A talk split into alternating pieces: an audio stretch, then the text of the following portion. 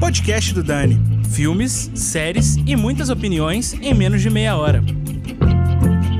Fala pessoal, tudo bem com vocês? Começando mais um episódio do podcast do Dani, o seu podcast mensal sobre cinema, séries e cultura pop em menos de meia hora. Pois é, e hoje o Dani vai analisar algumas das principais séries e alguns dos principais filmes lançados nos últimos meses. Tivemos muitas produções fantásticas, muitas comédias e também alguns dramas aí em setembro e outubro. E agora você vai ter nota do Dani e também uma análise aprofundada de três grandes produtos da cultura pop lançados aí nos últimos meses. Então se prepare porque vai ter muito conteúdo e para começar, The Boys.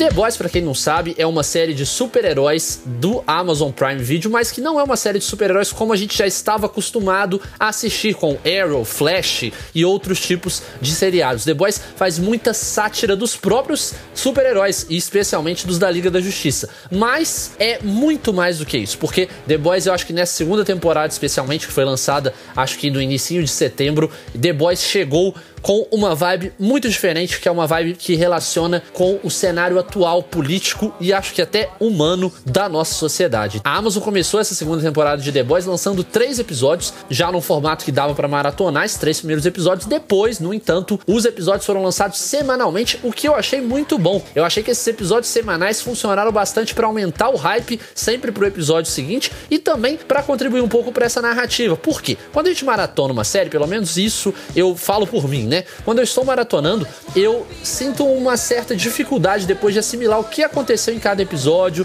Eu acho até que eu perco um pouco das coisas. E eu acho que dessa forma, com o episódio semanal, você consegue refletir mais sobre cada um dos episódios. Então não causa tanto uma bagunça na sua mente dos arcos dessa série. Então acho que foi muito interessante essa sacada da Amazon. Lançou três episódios primeiro, pra já deixar a galera também mais hypada. E depois foi lançando semanalmente, o que ajudou muito. Eu, particularmente, discuti muito com inúmeros colegas sobre cada episódio episódio. Então foi uma experiência que eu gostei bastante, especialmente depois que esse fenômeno de maratonar séries que a Netflix criou nos últimos anos virou quase que a regra, né? As séries hoje em dia são lançadas quase que completas, uma temporada completa sempre. Acho que The Boys tendo lançado semanalmente foi muito interessante para esse hype e eu gostei muito da experiência. Teve um problema só nessa experiência que foi o fato de que os três primeiros episódios que foram lançados em conjunto, eles foram os mais fracos da série. Eu acho que eles deviam ter criado três episódios melhores para começar, para você aumentar esse hype. Mas acho que funcionou depois porque a série cresceu bastante nos cinco episódios restantes. Então acho que compensou esse probleminha ali dos três episódios iniciais.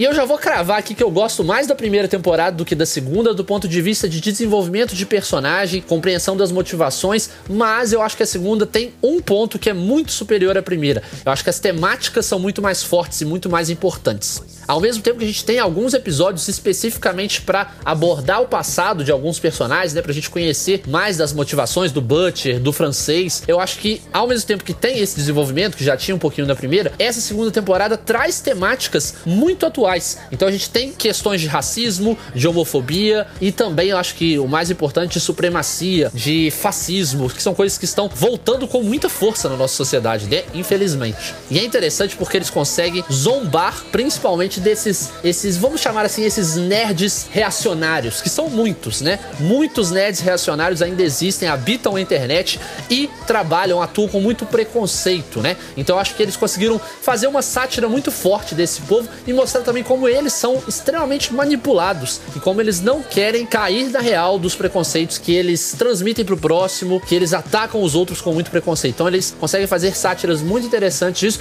e mostram até que esse preconceito dessa comunidade geek, comunidade nerd, pode levar a atitudes muito, muito graves. Então eles mostram isso de uma forma muito chocante até o início de um dos episódios é bem forte, mostrando como que eles são alienados e como que esse discurso de ódio pode causar impacto prático realmente na sociedade pode não, causa diariamente. Então eu acho que é isso. A primeira temporada eu acho que ela me pega mais, até por ter sido nesse formato de maratonar, eu queria maratonar ela, era cada episódio tinha um cliffhanger que não me deixava querer parar de assistir, essa nem tanto. Mas eu acho que nas temáticas essa conseguiu ser ainda mais profunda e ainda mais importante. Ao mesmo tempo, a gente tem a entrada, né, a inclusão de uma personagem nova, que é a Tempesta Stormfront, interpretada pela Aya Cash, que tá muito bem. Gostei muito da atuação da Aya Cash. Acho que ela funcionou demais no papel da Stormfront. E ela acaba sendo a personagem que guia essas temáticas. Porque ela é uma personagem nazista que entra ali no Seven e acaba implantando esse discurso de ódio dentro da VOD e dentro da sociedade como um todo, né? Tudo isso através de um discurso, a princípio, voltado pro feminismo e tal, mas não era o propósito dela, né? Ela tinha uma causa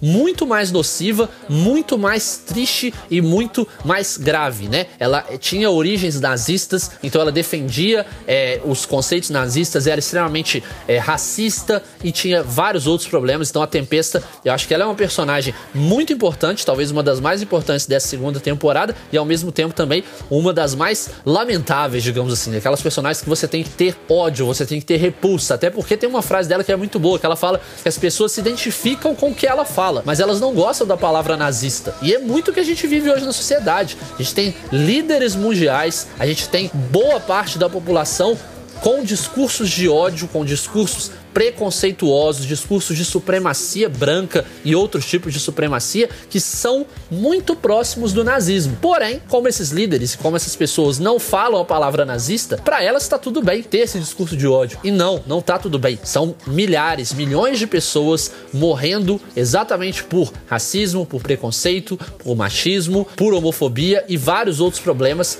que a gente não pode mais aceitar. A gente tem que ser contra, a gente tem que se manifestar contra e tem que atuar contra. Então, quando a Tempesta fala que as pessoas se identificam com aqueles conceitos, mas não gostam da palavra nazista, é muito verdadeiro e dialoga muito com o que a gente está vivendo atualmente. E além da Tempesta, outro personagem que rouba a cena é o Homelander novamente. O Anthony Starr parece que nasceu para fazer o Homelander, não consigo imaginar outro ator. Ele tá realmente incrível no papel. Já estava na primeira temporada. Nessa a gente descobre um pouco mais sobre o Homelander. Ele tem arcos até mais densos e até que a gente começa a criar uma certa identificação com ele, o que é até meio preocupante, mas a gente entende algumas das motivações e tudo porque o ator tá muito bem. O Anthony Starr, ele dá um show. É sem dúvidas o melhor ator da série, então falo isso com tranquilidade. A Aya Cash faz com com que o Homelander também cresça, mas eu acho que é muito por mérito do Anthony Starr. Por outro lado, a Erin Moriarty, que faz a Starlight, continua muito fraca, fraquíssima. É um overacting em alguns momentos que, assim, não dá para entender, não convence. Então, assim, não gostei nem um pouco novamente da atuação da Erin Moriarty aí, que faz a Starlight. Voltando um pouquinho sobre o enredo, eu acho que tem alguns episódios mais problemáticos do que outros. Os três primeiros eu não gosto muito, porque começa num lugar nenhum e termina em lugar nenhum, sabe? Os personagens não desenvolveram nada, tem alguns acontecimentos importantes pro todo da série, mas do desenvolvimento dos protagonistas não acontece quase nada nesses três primeiros episódios. Depois eles compensam bastante nos outros cinco, como eu já disse, e aí compensa de vez. Alguns cliffhangers muito legais, especialmente o cliffhanger do sétimo episódio pro oitavo episódio, que é realmente de você ficar a semana inteira discutindo, como eu realmente fiquei. Então, muito bom, muito interessante o cliffhanger. E inclusive esse cliffhanger do sétimo episódio faz com que a gente queira assistir o oitavo até o fim, porque eles revelam, né, o que foi realmente aquele acontecimento do fim do sétimo episódio só no final do oitavo, já deixando também um gancho, uma, um suspense, digamos assim, para a terceira temporada. Então isso eles acertaram em cheio, apesar de algumas coisas do roteiro ali não serem tão boas. Por exemplo, no episódio 7, né, que um dos aliados ali dos The Boys entra na torre do Seven de uma forma que é patética, assim. Não, não dá para comprar essa ideia de como ele entrou ali. É óbvio que uma empresa daquele tamanho, com aquela estrutura, não deixaria aquela falha de segurança. Mas tudo bem, a gente vai relevando, porque é uma questão de super-herói e tal. Mas tem alguns probleminhas, esse é só um dos exemplos. Mas no geral, isso não estraga nem um pouco a experiência, que foi ótima nessa segunda temporada de The Boys. E agora fica a dúvida: será que os The Boys vão tomar o composto V na próxima temporada? Eu não sei se vai ser na terceira temporada, mas eu acho que isso vai ter que acontecer em algum momento pra gente ter basicamente um confronto de heróis, porque isso ainda não aconteceu de uma forma. Eu acho que tem, né, no, no final do último episódio ali tem um confronto entre as mulheres, que quase, né, entre as heroínas, que quase chega a ser isso, mas eu acho que isso vai ter que ser intensificado. E eu acho que isso pode surgir a partir do composto V nos The Boys, até porque o Huey, que ainda é um dos protagonistas, ele tem que crescer um pouquinho na série. Ele tá muito abaixo ainda do que se espera dele. Pode ser que não cresça, mas eu acho que ele tem que ter alguma reviravolta ali interessante pro personagem se desenvolver mais, talvez seja até pelo composto V. E agora vamos falar de outra grande série, Lovecraft Country.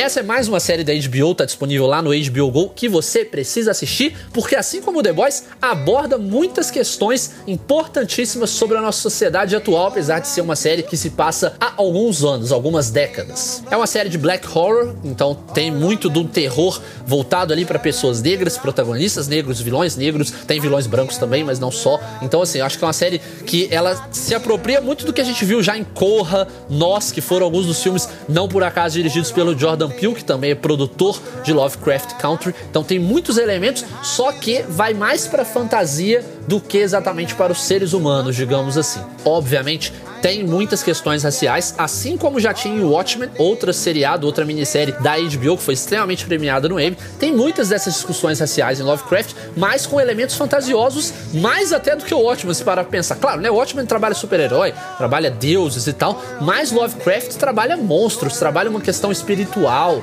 viagem no tempo. Então tem alguns elementos ali até mais criativos do que o Watchmen, apesar do que eu acho a série ainda tá um pouquinho abaixo de Watchmen do ponto de vista de qualidade como um todo ali da história. E um ponto fundamental de Lovecraft Country, que é o piloto. O primeiro episódio da série é maravilhoso. Talvez um dos melhores pilotos aí dos últimos anos na televisão mundial seja de Lovecraft Country, porque tem tudo, sabe? Tem, tem essa questão racial, essa discussão racial, mas tem aventura, tem drama, tem comédia, tem de tudo. É, é, quase que uma junção de vários gêneros cinematográficos dentro de um mesmo episódio de série. E além dos gêneros, é muito interessante como eles conseguem fazer referências a diversos filmes consagrados em Hollywood em cada um dos episódios. Então tem um episódio, por exemplo, que é uma homenagem clara a Indiana Jones.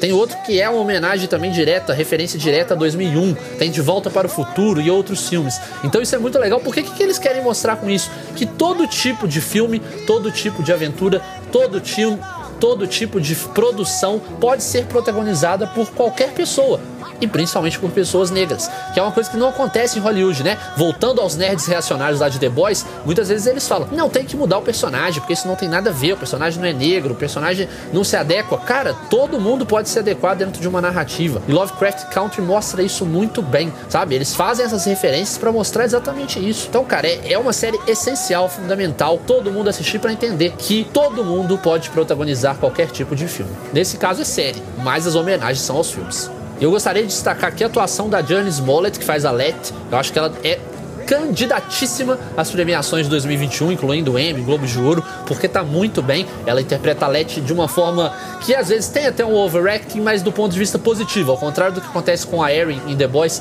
no caso dela é necessário, porque é uma coisa chocante, né? O que acontece ali é chocante, exige um overacting, que então assim, acho que funciona, mas no geral ela tá muito bem, candidatíssima aí ao Emmy 2021. Porém, tem um probleminha em Lovecraft Country, que é o final o final não me agradou tanto. Eu esperava um final um pouco mais impactante, mais épico. Não foi o que aconteceu. Acho que foi um final coerente. Os arcos se fecham, beleza, tudo certo. Mas, mas, eu gostaria de um final um pouco mais impactante, até como foi o da segunda temporada de The Boys. Mas aí entra um problema clássico de Hollywood dos últimos anos, das últimas décadas, que é o senhor J.J. Abrams, que também é produtor executivo de Lovecraft Country. E J.J. tem um problema seríssimo em finalizar as coisas. Ele não consegue fazer bons fins. Então, novamente, mais um entra entra para essa lista que é Lovecraft Country. Nesse caso, não acho que não seja um bom final, mas é um final que poderia ser melhor, digamos assim. Ao contrário de Star Wars Ascensão Skywalker, né, que é um final terrível, tenebroso, horrível e medíocre feito pelo J.J. Abrams.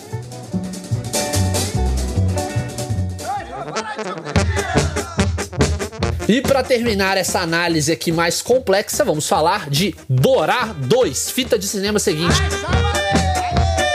Cara, eu gosto muito do primeiro filme do Borá. Eu acho que foi, uma, foi um filme muito importante, porque trabalha essa questão do pseudo-documentário de uma forma muito inesperada, muito improvável e hilária.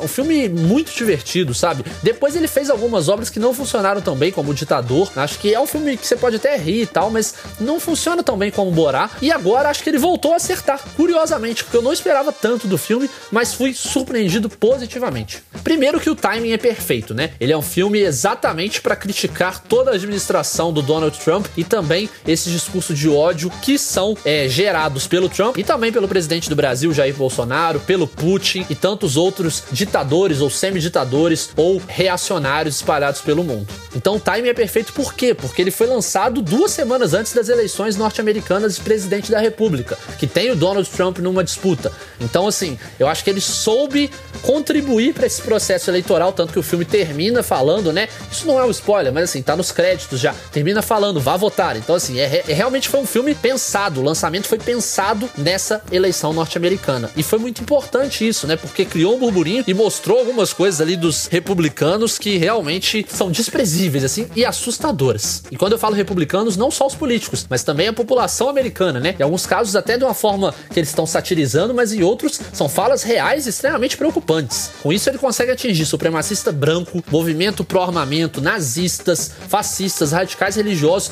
todas essas classes desprezíveis são criticadas em Borá 2, fita de cinema seguinte, e de uma forma até às vezes é que você acha que é absurda, mas realmente é verdade, porque os próprios supremacistas ou radicais religiosos, nazistas estão falando sobre aquilo. Então assim, é assustador? Sim, demais, mas é um filme que se torna muito necessário, especialmente num período eleitoral. Um fato interessante também é que esse filme teve que ser muito mais roteirizado do que o primeiro, né? Então ele ainda é um pseudo documentário, é um pseudo documentário, mas muito mais roteirizado. Isso é bom porque permite um desenvolvimento maior dos personagens. Então a gente consegue, né, ter esse desenvolvimento mais interessante. Porém, ao mesmo tempo, não traz tantos absurdos quanto o primeiro filme. Então você não chora de rir igual ao primeiro filme, mas você se diverte bastante e continua ficando horrorizado com as coisas que são ditas pelas pessoas. E por que, que ele teve que ser mais roteirizado, né, gente? Porque o Sacha Baron Cohen passou a ser muito conhecido depois do Borá. Então se ele vai pra rua de Borá, então não tem jeito, né? E eles é legal como eles mostram isso no próprio filme. No início do filme eles mostram ele de Borá nas ruas dos Estados Unidos e não dá para gravar nada, sabe? Não dá para se infiltrar nos lugares porque todo mundo reconhece ele. Ele virou realmente um ícone da cultura pop. Então por isso tinha que ser mais roteirizado, mais planejado e até o próprio Sacha teve que se fantasiar para conseguir entrar em alguns lugares, né? Porque de Borá não teria a menor chance. Destacar que também a Maria Bakalova, que faz a filha do Sacha Baron Cohen, né? Filha do Borá no filme. E tá demais, assim. Ela é fantástica. Tem um momento extremamente constrangedor com um dos melhores amigos do Donald Trump e advogado, ex-prefeito de Nova York, que ela dá um show você vê que a menina estava muito preparada para aquilo, apesar das coisas horríveis que ela teve que enfrentar durante o filme também. Falas assim e atitudes realmente é, desagradáveis, acho que essa é a grande palavra. E para completar, eles conseguiram encontrar uma boa saída pro coronavírus, né? Uma saída narrativa, uma explicação narrativa pro coronavírus que eu achei muito criativa. Achei muito legal, achei que funcionou no filme. Eu acho que talvez eles tenham mudado isso, né, por conta da pandemia, mas foi uma mudança muito benéfica. Acho que deixou, foi um plot ali bem interessante dentro daquele filme. Acho que foi uma sacada legal do Sasha e dos outros roteiristas. Então, vejam e tentem relacionar com o coronavírus durante o filme, porque no final vai ter uma surpresa boa. E vamos agora então para as notas do Dani. Solta a vinheta aí, B. Notas do Dani.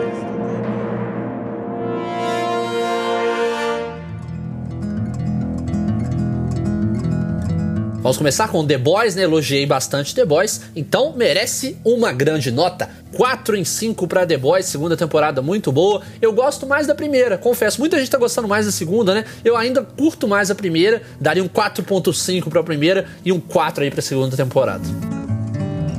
Lovecraft Country, série da HBO, disponível no HBO Go. 4.5 a minha nota para Lovecraft, isso em 5 e não em 10, hein? Se fosse 10 merecia mais também, mas em 5 é 4.5, série fundamental, muito bem pensada, o roteiro ótimo, perde meio ponto ali só pelo final que me decepcionou um pouquinho. Borá 2, fita de cinema seguinte, disponível no Amazon Prime Video, merece um 4 em 5 pela criatividade, pela ousadia e pela coragem do Sacha Baron Cohen e do restante da equipe. Acho que só por isso já valeria uma nota alta, mas além de tudo, conseguiram fazer um bom roteiro, conseguiram fazer um bom filme, então 4 em 5.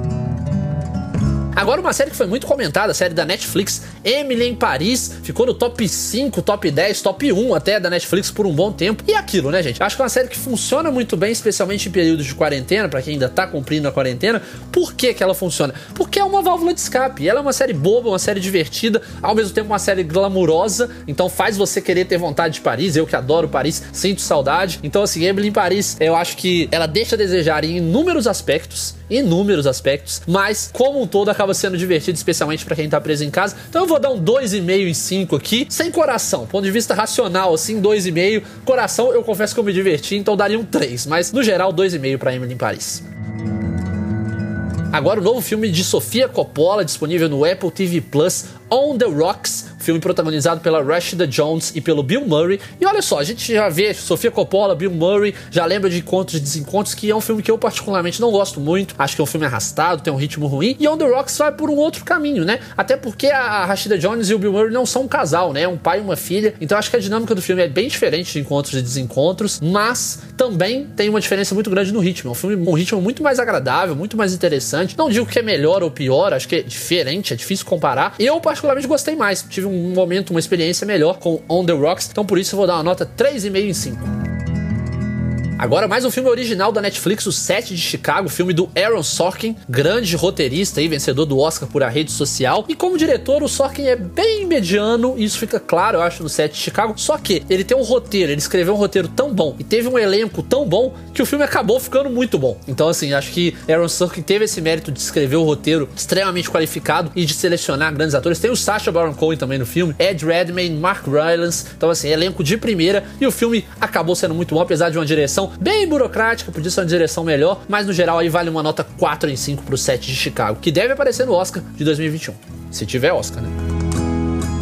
E para fechar, um filme do mito, de uma lenda, Adam Sandler, disponível na Netflix do Halloween do Hub, um filme de Halloween, uma comédia de Halloween bem trash e muito ruim, horrível, filme muito ruim, horroroso, nota 1 em 5, mas vale a pena assistir porque é tão ruim, é tão divertido que acaba sendo legal, uma experiência legal para você com a família, ver com, com pessoas próximas, rir do quão ruim é o filme e claro, se divertir com a Adam Sandler, tá tendo mais uma performance aí diferente, tem uns trejeitos esquisitos, mas assim, no geral, o Halloween do Hub é muito fraco, muito fraco mesmo, merece 1 em 5, mas eu recomendo assistir se você quer ter um momento de leveza e ver alguma coisa muito trash na sua televisão. Acesse a Netflix lá e veja o Halloween do Hub.